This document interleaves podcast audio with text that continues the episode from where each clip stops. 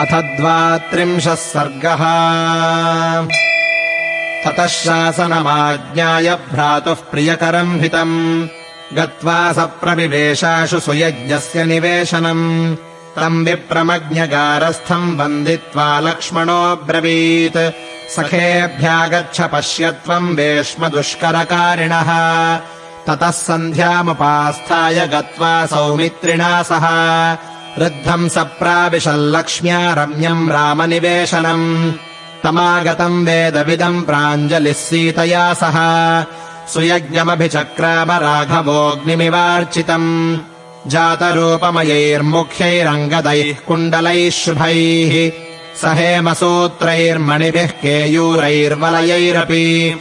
अन्यैश्च रत्नैर्बहुभिः काकुत्स्थः प्रत्यपूजयत् सुयज्ञम् स तदोवाच रामः सीता प्रचोदितः।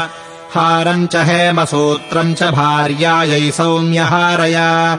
दशनाम् चाथ सा सीता दातुमिच्छति ते सखी। अङ्गदानि च चित्राणि केयूराणि शुभानि च। प्रयच्छति सखी तुभ्यम् भार्यायै गच्छति वरम्। पर्यङ्कमग्र्यास्तरणम् नानारत्नविभूषितम् तमपीच्छति वैदेही प्रतिष्ठापयितुम् त्वयि। नागः शत्रुञ्जयो नाम मातुलोऽयम् ददौ मम। तम् ते निष्कसहस्रेण ददामि द्विजपुङ्गवा। इत्युक्तः स तु रामेण सुयज्ञः प्रतिगृह्य तत् रामलक्ष्मणसीतानाम् प्रयुयोजाशिषः शिवाः। अथ भ्रातरमव्यग्रम् प्रियम् रामः प्रियम् वदम् सौमित्रिम् तमुवाचेदम् ब्रह्मेव त्रिदशेश्वरम् अगस्त्यम् कौशिकम् चैव तावुभौ ब्राह्मणोत्तमौ। अर्चयाहूय सौमित्रे रत्नैः सस्यमिवाम्बुभिः। तर्पयस्व महाबाहो गोसहस्रेण राघव। सुवर्णरजतैश्चैव मणिभिश्च महाधनैः। कौसल्याम् च य आशीर्भिर्भक्तः पर्युपतिष्ठति आचार्यस्तैत्तिरीयाणामभिरूपश्च वेदवित्। तस्य यानम् च दासीश्च सौमित्रे सम्प्रदापय। कौशेयानि च वस्त्राणि यावत् तुष्यति सद्विजः। सूतश्चित्ररथश्चार्यः सचिवः सुचिरोषितः तोषयैनम् महार्हैश्च रत्नैर्वस्त्रैर्धनैस्तथा।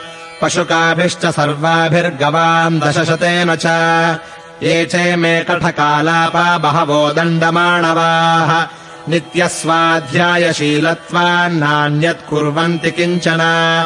अलसास्वादुकामाश्च महताम् चापि सम्मताः। तेषामशीतयानानि रत्नपूर्णानि दापय। शालिवाहसहस्रम् च द्वेषते भद्रकांस्तथा। व्यञ्जनार्थम् च सौमित्रे गोसहस्रमुपाकुरु मेखलीनाम् महासङ्घः कौसल्याम् समुपस्थितः। तेषाम् सहस्रम् सौमित्रे प्रत्येकम् सम्प्रदापय। अम्बा यथा नो नन्देच्च कौसल्या मम दक्षिणा। तथा द्विजातीम् स्तान् सर्वान् लक्ष्मणार्चय सर्वशः। ततः पुरुषशार्दूलस्तद्धनम् लक्ष्मणः स्वयम् यथोक्तम् ब्राह्मणेन्द्राणामददाद्धनदो यथा अथाब्रवीद्बाष्पगलाम् तिष्ठतश्चोपजीविनः सप्रदाय बहुद्रव्यमेकैकस्योपजीवनम्। लक्ष्मणस्य च यद्वेष्म गृहम् च यदिदम् मम। अशून्यम् कार्यमेकैकम् यावदागमनम् मम। इत्युक्त्वा दुःखितम् सर्वम् जनम् तमुपजीविनम्। उवाचेदम् धनाध्यक्षम् धनमानीयताम् मम ततोऽस्य धनमाजह्नुः सर्व एवोपजीविनः। स राशिः सुमहांस्तत्र दर्शनीयो ह्यदृश्यत। ततः स पुरुषव्याघ्रस्तद्धनम् सह लक्ष्मणः। द्विजेभ्यो बालवृद्धेभ्यः कृपणेभ्यो ह्यदापयत्। तत्रासीत् पिङ्गलो गार्ग्यस्त्रिदशो नाम वै द्विजः। क्षतवृत्तिर्वने नित्यम् फालकुद्दाललाङ्गली तम् वृद्धम् तरुणी भार्या बालानादाय दारकान्। अब्रवीद्ब्राह्मणम् वाक्यम् स्त्रीणाम् भर्ता हि देवता। अपास्य फालम् कुद्दालम् कुरुष्व वचनम् मम। रामम् दर्शय धर्मज्ञम् यदि किञ्चिदवाप्स्यसि। स भार्याया वचः श्रुत्वा शाटीमाच्छाद्यदुच्छदा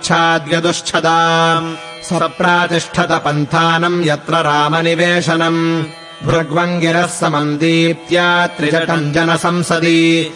आपञ्चमायाः कक्ष्याया नैतम् कश्चिदवारयत्। स राममासाद्य तथा त्रिजटो वाक्यमब्रवीत्। निर्धनो बहुपुत्रोऽस्मि राजपुत्रमहाबला। क्षतवृत्तिर्वने नित्यम् प्रत्यवेक्षस्व मामिति। तमुवाच ततो रामः परिहाससमन्वितम्। गवाम् सहस्रमप्येकम् न च विश्राणितम् मया परिक्षिपसि दण्डेन यावत्तावदवाप्स्यसे सशाटीम् परितः कट्याम् सम्भ्रान्तः परिवेष्ट्यताम्। आविध्यदण्डम् चिक्षेप सर्वप्राणेन वेगतः। सतीर्त्वा सरयूपारम् दण्डस्तस्य कराच्युतः।